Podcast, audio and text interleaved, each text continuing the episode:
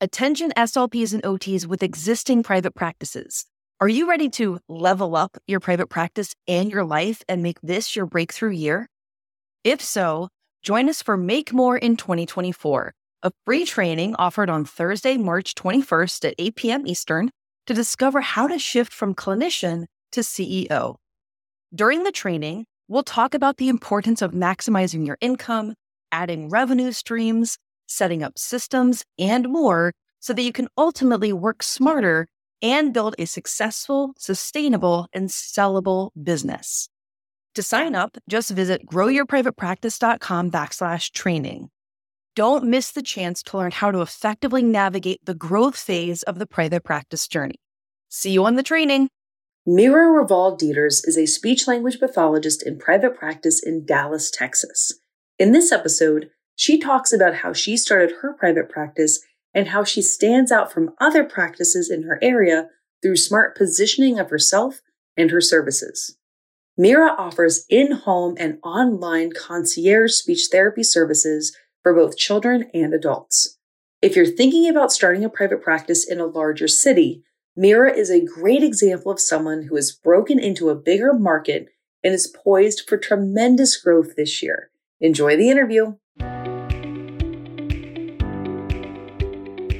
I'm Jena Castro Casbon, speech language pathologist, business coach, and creator of the Start Your Private Practice system. And I'm on a mission to turn stuck SLPs into successful private practitioners. If you're tired of dealing with high productivity requirements, high caseload sizes, and low pay, it's time to take control of your professional, personal, and financial life and finally get the freedom flexibility, and financial abundance that you deserve by working with private clients in your own practice. Join me here each week as I share tips, best practices, and inspirational interviews on the Private Practice Success Stories podcast. If you're a private practitioner or one in the making, you're in the right place, so let's get started.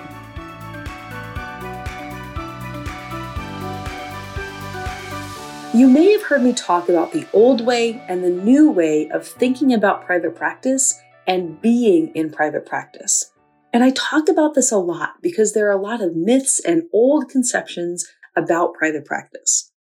For example, the old way of thinking is to wait until later in your career until you're an air quotes expert versus starting now and building your expertise as you build your practice. Another old way of thinking is that you need to have five or ten thousand dollars or more saved up before you start your practice. The reason why people think this is because they are trying to compare their beginning private practices to already established private practitioners who have the brick and mortar spaces, have the employees, and materials closets filled with assessments and therapy resources. But the reality is that you can get started for less than $150 by focusing on paying for essential startup costs and legal protections first, and then rolling your private practice profits into higher ticket items. This is how I teach students in the Start Your Private Practice program how to be profitable from the beginning versus starting in debt or waiting until you've paid off your debt to start your practice. In fact, private practice earnings is a big way that many of my students are paying off their debt and starting to build up savings and accumulate wealth much earlier than they ever could have imagined. Today's episode focuses on another new way to be in private practice, which is to think of your air quotes competitors in your area as collaborators and referral partners instead. The old way to have a private practice is to do a ton of external marketing, build a huge waitlist, and to be competitive with other practices. This is scarcity mindset thinking that there are only so many clients to go around. And now that I'm saying this, I realize that that might have been the case back then. But now, for better or worse, there are many more people who need our services and still not enough places for them to get therapy. Let's say that you're an SLP who sees kids with dyslexia and learning differences. When you get a referral for a feeding client or fluency, you may not feel fully equipped to see them So you tell that client about one of your trusted friends who happens to be another private practice in the area, one that others might think of as a competitor, but they're not because they serve feeding and fluency kids and you don't. Then, when that practice gets a referral for dyslexia, guess who they call? You. This is part of the abundance mindset, which is a much better way to operate a business. This way, the clinics and the client both get what they need. Collaboration over competition is the new way to operate a private practice. In the episode that you're about to hear, Mira has demonstrated her commitment to collaboration over competition, even though she lives in a big city with a lot of air quotes competitors. You'll learn how she's differentiated herself and her practice, as well as how she's created a referral network for students in Start Your Private Practice who are living in Texas to be able to share referrals with each other. These are the kind of people that our program attracts givers who are committed to their own success, but not at the expense of their peers. People who join our program want everyone to be successful. So let's learn how Mira has become successful in her private practice, which at the time of this recording was just celebrating her first year. So before we dive in, can you please share your name, your location, and the name of your private practice? Sure. My name is Mira Ravel Dieters. I'm in Houston, Texas, and the name of my practice is Super Speech Solutions. I am so excited, everyone, to have Mira here. Mira has been one of the star students in the Start Your Private Practice program, and I've really gotten to watch you come from, you know, eager new newcomer, newbie, to really a pretty established private practitioner. So let's talk about the beginning before we talk about like how you're doing now. Let's talk about the early parts of your career as a speech pathologist and, and how you got started in the profession.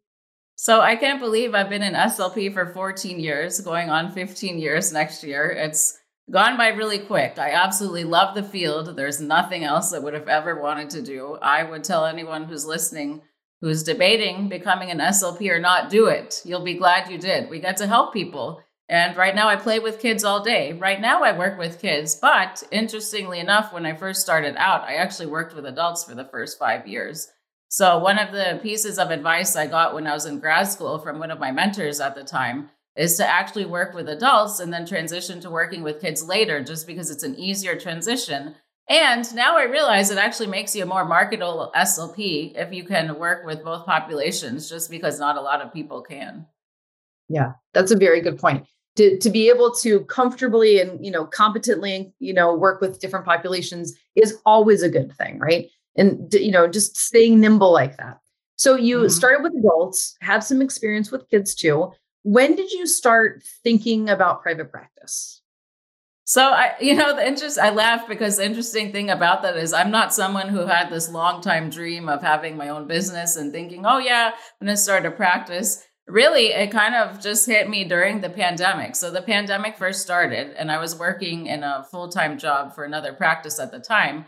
And I obviously got the opportunity to work from home. So at the beginning, I found it tricky and I said, okay, I don't know about this whole Zoom thing. And, you know, all of us getting used to that was kind of a difficult transition. You don't see people, but eventually it was like, oh my God, I don't have to drive. People can't just come find me. They have to seek me out. Uh, you know, if I have a break, I can go do laundry and hey, I'm really liking this. It's, you know, less stressful. You don't have to drive and worry about things like that. So eventually I really said, okay, let me kind of think about how I can start to work from home a little bit more. And so that led me to looking into, you know, eventually looking for a full time job with a teletherapy company so I could work from home. Well, honestly, and I say this in all caps, they pay peanuts. For the amount of experience that I have, I said, there is no way I can get paid $40, $50 an hour. That's just ridiculous. Like, I can't accept that. And so there was actually someone in a Facebook group, and I'm drawing a blank on her name, but she actually said, Hey, why don't you open your own practice? And I feel like my brother and sister in law said the same thing because they both have their own law firms in Houston as well. And so I feel like I just had multiple people say, Hey, why not? And so then it got me to think, okay, you know, hey, that's actually really good because then I can make more money. I'll have a more flexible schedule. I can do things on my own terms. That's right. And you know, I think that happened to a lot of people, right? I think that the pandemic has been just, you know, a, a time where people are, are re-examining their lives and thinking, you know, what are their mm. priorities? You know, and I think a priority is to be able to to work from home and like do laundry in the middle of the day. For a lot of people, yes. that's fantastic, right?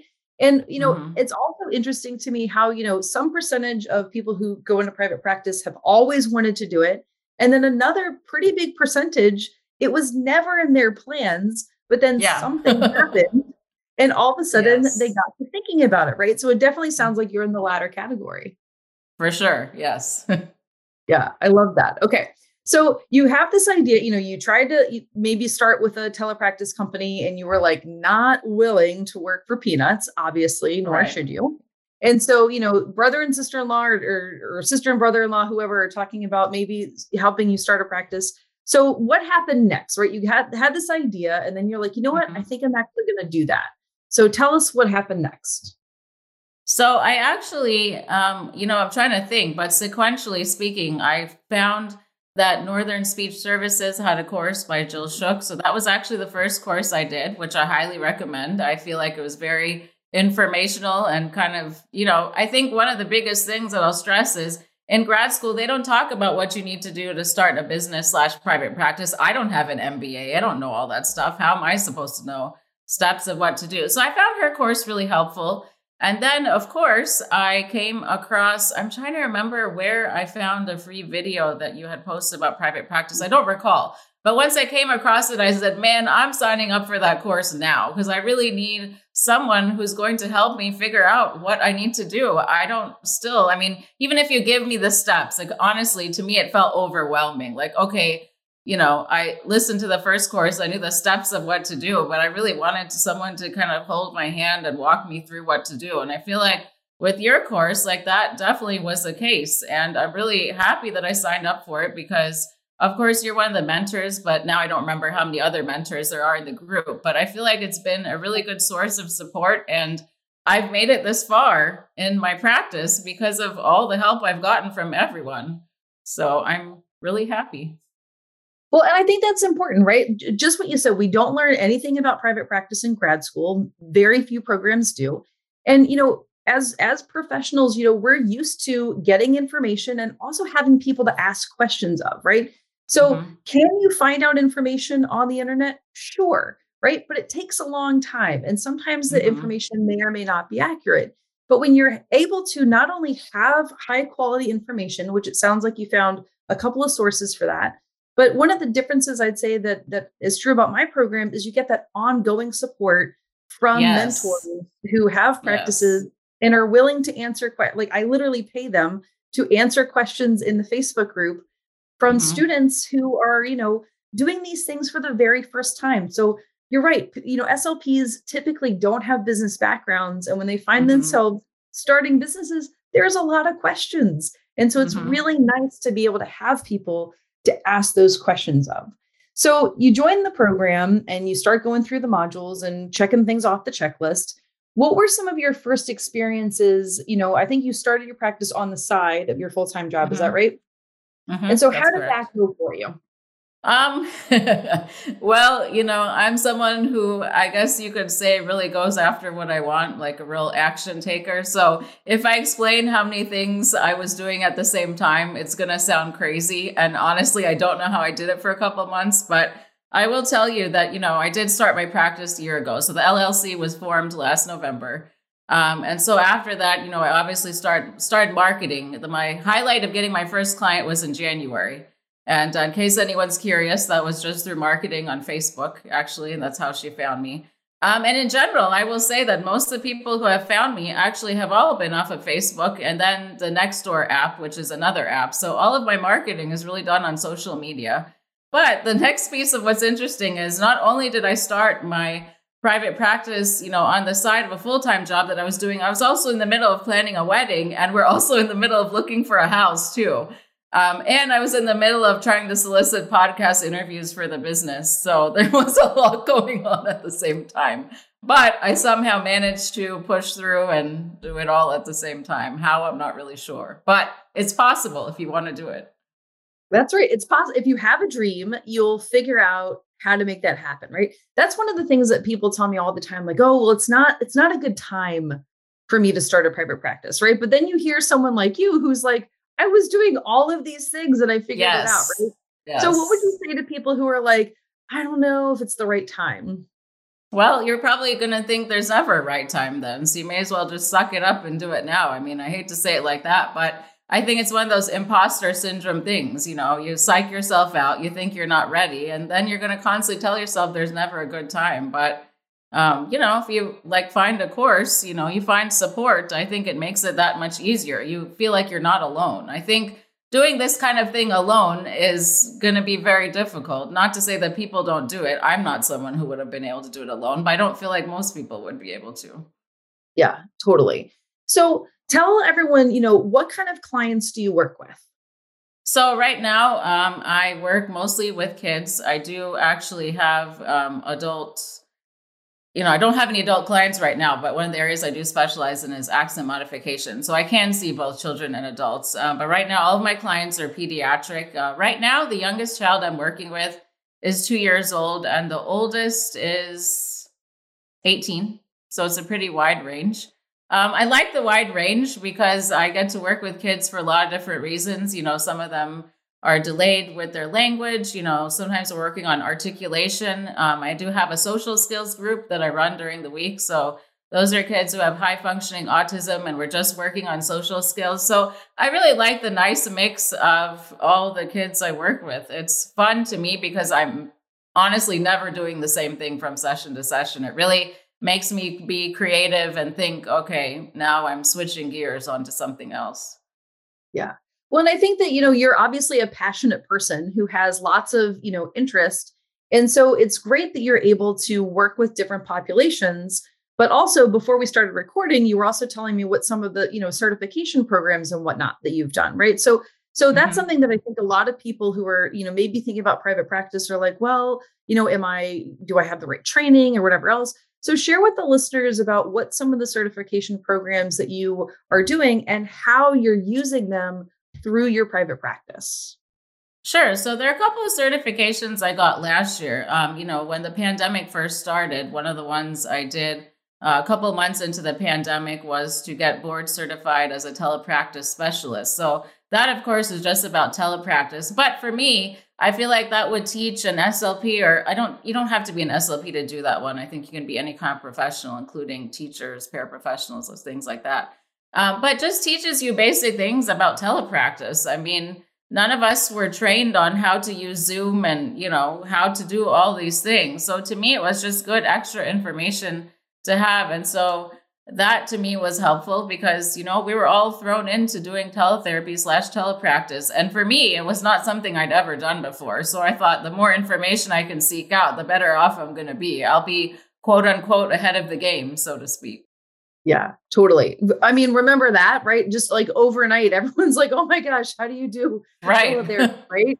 Especially yeah. for you know populations that we previously thought you could never do telepractice with, and then all of a sudden, mm-hmm. you know, mm-hmm. there were some really creative people out there. You know, some of yes. the SLPs who got into like the green screens and stuff like that. Like, I was always infinitely impressed with those people, right? But I think that the cool thing to think about, you know, listeners, what Mira is saying is that you can choose what kind of clients you work with, right? You can mm-hmm. work with all kinds of different clients or you can specialize. It's completely up to you and how you want to run your private practice.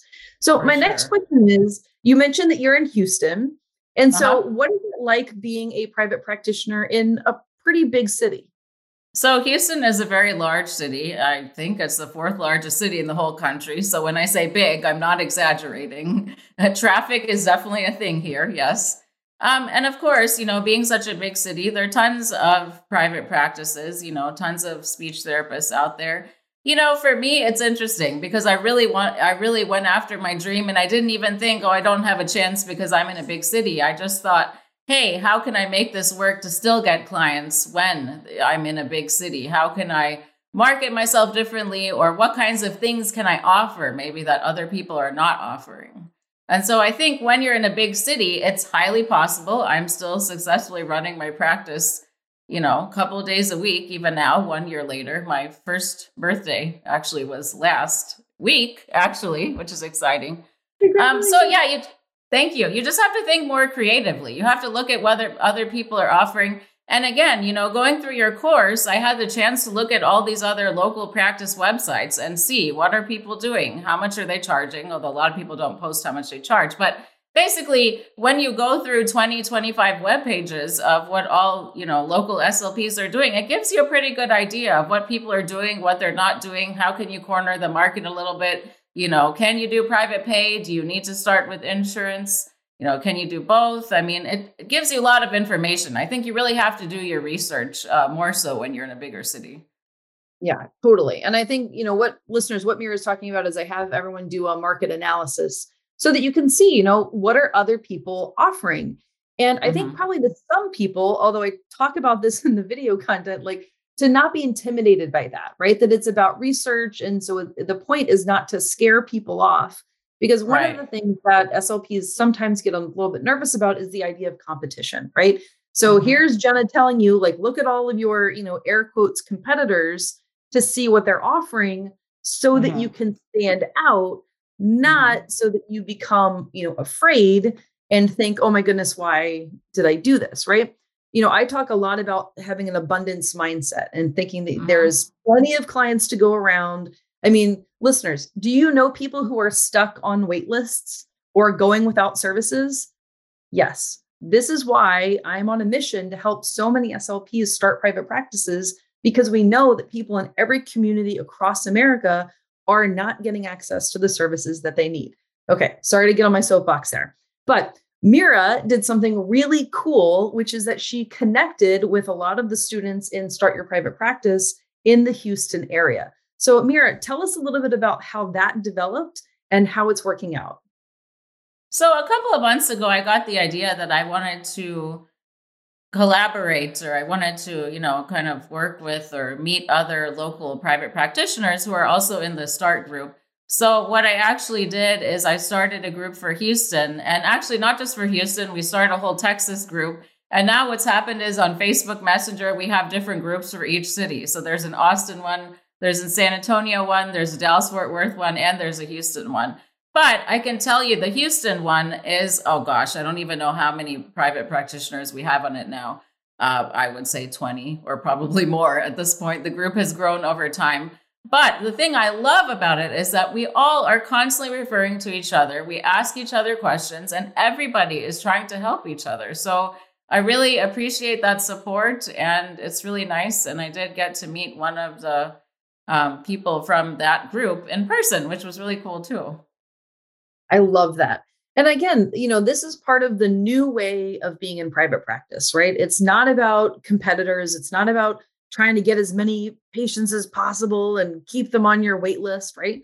It's like, you know, there are certain specialties that you have and certain specialties mm-hmm. that other people have, right? Like mm-hmm. if feeding therapy is not your thing and you get a feeding referral, you're going to want to mm-hmm. know where you can send that person, right? Exactly. And then uh-huh. they get like an accent mod one and they're like, oh my gosh, I have no idea what to do with that, right? Then maybe they'll contact Mira and that will be, mm-hmm. you know, an extension of her practice that way. But there's a lot of, you know, I had a guest on one of the first episodes of the podcast was was with Zach Smith, who lived in Los Angeles. I think he now uh-huh. lives someplace else.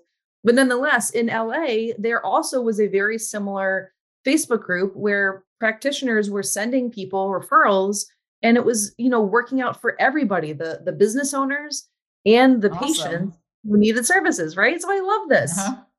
cool so tell us a little bit more too about you know you're you're pretty lucky in that you have some wonderful people supporting you and your practice so share with our listeners uh, what are some of those supports and, and what does it look like so definitely my husband has been a very big cheerleader and continues to be every day for me, which is amazing.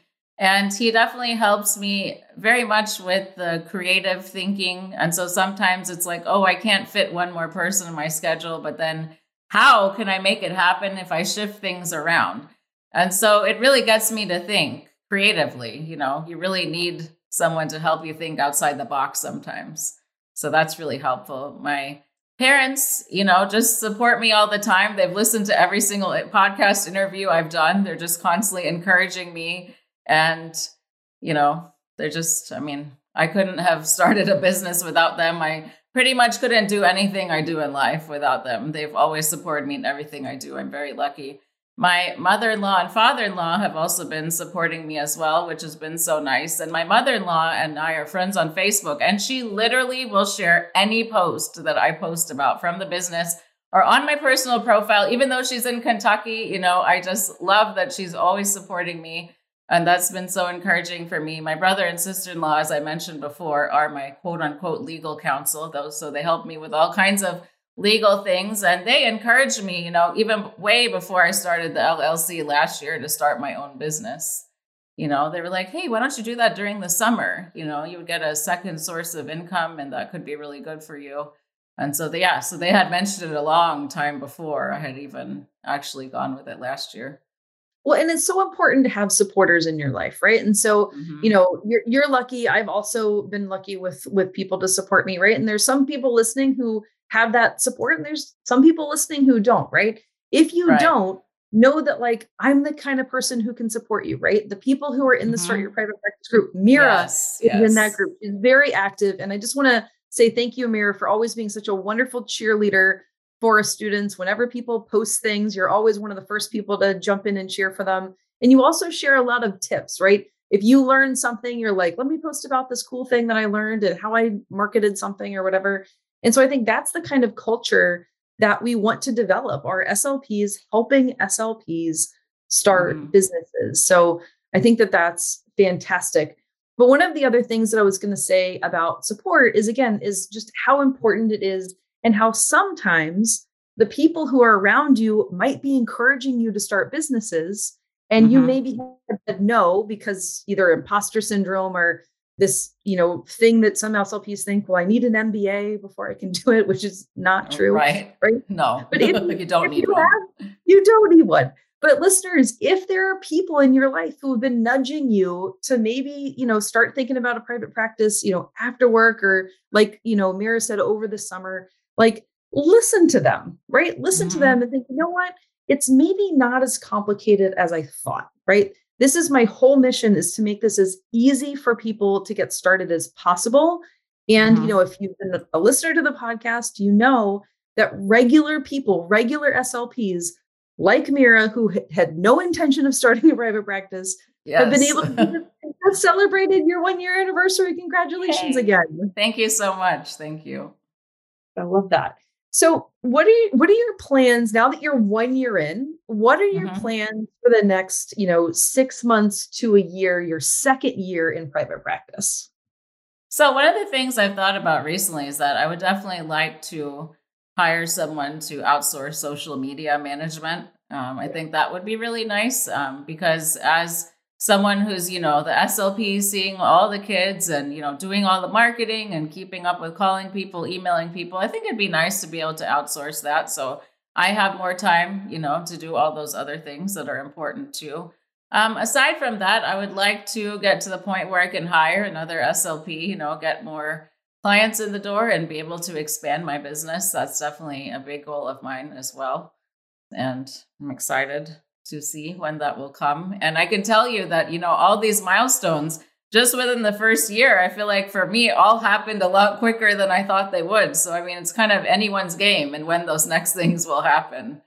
And you started this during a global pandemic, right? So yes. it's not like you started your practice at like, you know, the easiest time or something like no, that. No, like not at all. This has been a challenging time, right? For, I mean, yes. for everybody, but you know, I think mm-hmm. so many people think like, oh gosh, like is now really a good time to start a private practice?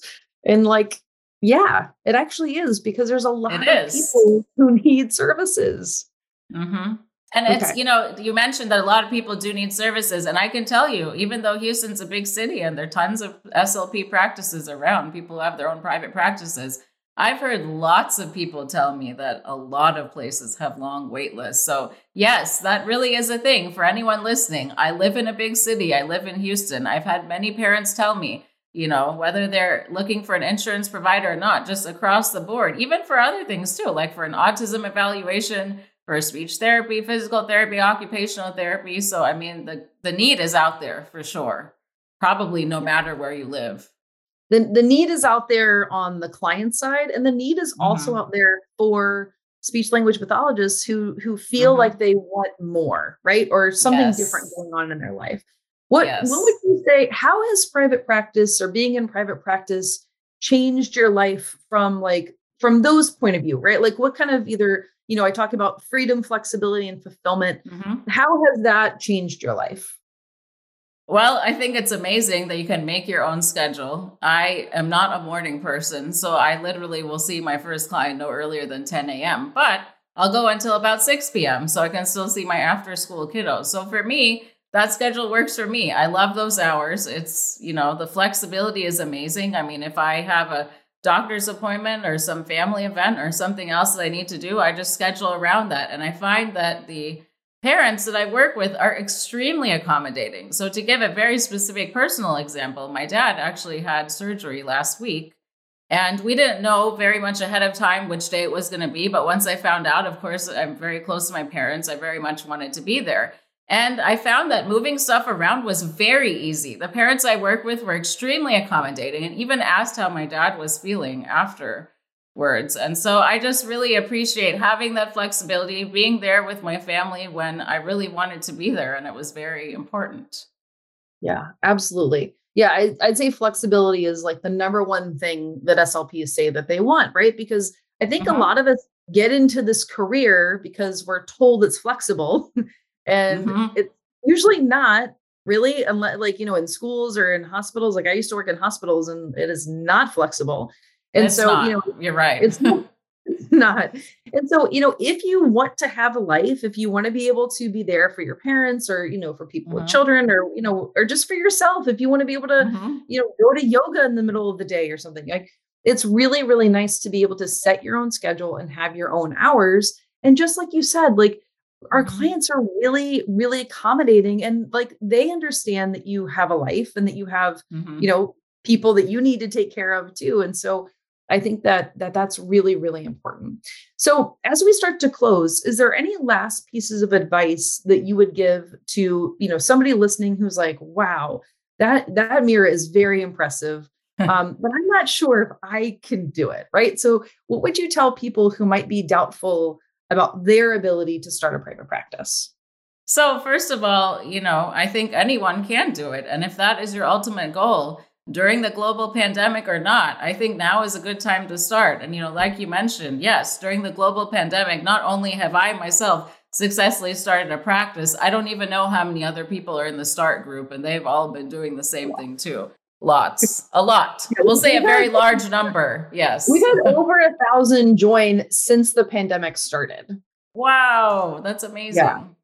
yeah So I would say for anyone listening, just take the first step and say, yes, I can do it and figure out how you can start. And it doesn't mean that you have to do everything at the same time. But I think if you make a small goal, let's say, for example, weekly, I'm someone who likes small short term goals that are very measurable. Okay. So this week I signed up for a course so that I can figure out what the heck I'm supposed to do, for example. You know, because I feel like that's one of the things. And I'll see a lot of people in all these other groups that I'm in, SLP groups, what do I need to do? And I just think, well, what you need to do is sign up for a course because you're not going to know what to do otherwise. Yeah, absolutely and and again it's not through anyone's fault like we just we don't learn this stuff in grad school and so Right. you know really the reason why i started the start your private practice program was to be almost like a grad level course Mm-hmm. that you that you didn't get right I, I often call it the missing course that you wish you had in grad school Yes, cool- that's what it is, though. That is what it is. And the cool thing is, is you can earn money from it, right? I think of all the grad classes, like some of them were great, but some of Mhm. them you never used, but you had to pay for it because it was because it was a requirement, right? And so think Uh-huh. of this, listeners, like an elective that will teach you how to actually earn as an SLP, not just how to Mhm. be an SLP, right?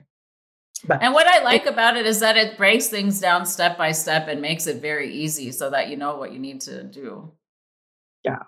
Right because again people don't don't know what to do and it's through no fault of their own so so you know i figured it out and we figured out how to make it simpler for everybody step by step checklists and everything else and then we have the mentors to answer you know the questions and everything and so you know, I love being on the podcast with students who have been in the program like Meera because like I remember when she joined, right? Like I remember when yeah. people, you know, first joined and some of their first questions and then all of a sudden they really start to gain traction and now mm-hmm. the fact that you're talking about hiring, you know, a, a clinician and or like a social media person or virtual assistant, like that is so fulfilling and to think you can do that 1 year later, right? Yes, I know. I know. Aren't even profitable one year later, right? Most, everyone know. says that it takes years to be profitable. Well, we can mm-hmm. actually be profitable from like basically the very beginning, right? And yes. so I think that's really, really important for people to know. The other thing I wanted to say is just be sure, especially if you're in a big city, but I think no matter where you are, just make sure that you do your market research because for me, I feel like that was really helpful to figure out. Okay, so one of the things I want to mention is when I first started my practice, I thought, oh, I'm only going to do teletherapy only, right? Because COVID was, I mean, it's still a thing now, unfortunately. But at the time, it, you know, the pandemic had just started. It was a couple of months. It's like none of the vaccines were out. And so I thought, okay, that's what I'm going to do. However, I will highlight that that has definitely changed over time. I would say that out of my week now, probably 70% of what I'm doing is in home visits and 30% of what I'm doing is online. So the reason I mentioned that is because I think, especially as a business owner, as a CEO, it's really important to be flexible and to kind of look at what people are asking for. So I figured out that people were starting to ask me for in home, but the fact that I wasn't offering that was kind of hindering my business. So my husband and I talked about it and we, you know, worked a way around it. So now what I do is for an in home visit, I charge a travel fee because I'm providing a service. I'm going to someone's home versus if I'm doing a session online, it's a little bit cheaper because I don't have the gas and the extra time involved. Yeah. Well, and that's the kind of decision that you get to make, right? That's something mm-hmm. else that I, I hear hear people say, you know, like, well, it, like, are people doing telepractice? Are they doing in person? Are they doing and it's like you get to pick, right? Like it's uh-huh. not like yeah, you do. a job that you get hired for someone else and they tell you what to do. Like mm-hmm. when you're mm-hmm. the business owner, you know, there, there are lots of people in my program who never thought they do telepractice and then they had to, and they're loving it, right? They're mm-hmm. loving it and mm-hmm. they want to continue that way. There's other yeah. people who are like, this is not for me. It was fine for a while, but it's not for me and it's not for the people I want to serve. I want to go back to doing, you know, in person in a careful way. And then there's other people who do a mix of both. And so you get mm-hmm. to decide what works for you and what works for your community. And I love, mm-hmm. Meera, how you talked about being flexible, right? Because, you know, not only do we want that flexibility, but we sometimes also have to be flexible for the market that we're right. in. And sometimes that's also a little bit in terms of thinking, can I see this client or not? Well, sometimes I think we second guess ourselves. There are a couple of clients I'm seeing right now. They're not out of my scope of practice. I feel comfortable enough to see them. I mean, it's not someone who I feel completely out of the zone. Like if someone, you know, wants to see me for feeding or fluency, those are definitely things I would refer out for. But this is for articulation or language. Yes, these are things I know I can do, even if it isn't specifically, you know, someone that I have worked with that has those same issues before, but I'm successfully doing it now. So I think it's important to kind of sit back and think, well, can I do this client justice? If not, then refer them out. But if you actually can, it's just tiny bit out of your skill set, then go for it and you'll learn a little bit more too. I completely agree. So, where can listeners find you online? Um, I have most of my activity on my Facebook business page. It's Super Speech Solutions LLC. I do also have an Instagram account, Super Speech Solutions. You can see I try to make things very easy to find me. Uh, my website is superspeechsolutions.com. And I also have a LinkedIn page, Super Speech Solutions LLC. And my email address is pretty easy. It's my first name, Meera, M E E R A, at superspeechsolutions.com. So now I can't say that you can actually forget the name of my business because I just mentioned it about 10 times. That's right. Well, listeners, if you if you happen to be on one of those platforms and you listen to this episode and there was something that, you know, really inspired you about Meera's story, send her a DM or send her a message and just say, like, hey, thanks for sharing your story. You know, I think it's really important for SLPs to hear these real life stories from regular SLPs who, you know, maybe didn't even ever think about private practice, but but who are doing it and her, who are doing it really, really well. So thank you so much, Meera, for sharing your story and for being on the podcast today. Thank you. So much fun to be on and chat with you. Okay, isn't Meera the best? I love her drive, her dedication, and the methodical way that she started her practice as a way to serve more people on a deeper level. And of course, as we talked about earlier, I love her commitment to collaboration over competition. In addition to helping her fellow Texans get more referrals, Meera is always posting tips and strategies for all of the members of our program of the ways that she's marketing, ways that she's working more efficiently, and how she's making her private practice dreams come true. To us here at the Independent Clinician, private practice isn't just another job setting, it's a movement. It's a movement of SLPs and OTs who want more for themselves and their clients. It's a movement of clinicians who want more work life balance, who want to earn more so that their families can have more financial independence. It's a movement driven by helping professionals who want to help people, but not at their own expense. We would love for you to join the private practice movement so that you can be part of this change too. If you want to learn more information about how we can support you on your private practice journey, please visit independentclinician.com where we have information about our free and paid resources like the Start Your Private Practice program that Meera went through that led to her success. On the website, there are links to trainings, roadmaps, links to our popular Facebook group, which you should join. It's called the SLP and OT Private Practice Beginners Facebook group, and it's fantastic. At the time of this recording, we have over 21,000 folks in there. Private practice can be hush hush, but it doesn't have to be. As always, thank you for listening and thank you for being part of the private practice movement. Come back next week to learn more tips, tricks, and success stories from regular clinicians who have now become successful private practitioners. See you soon.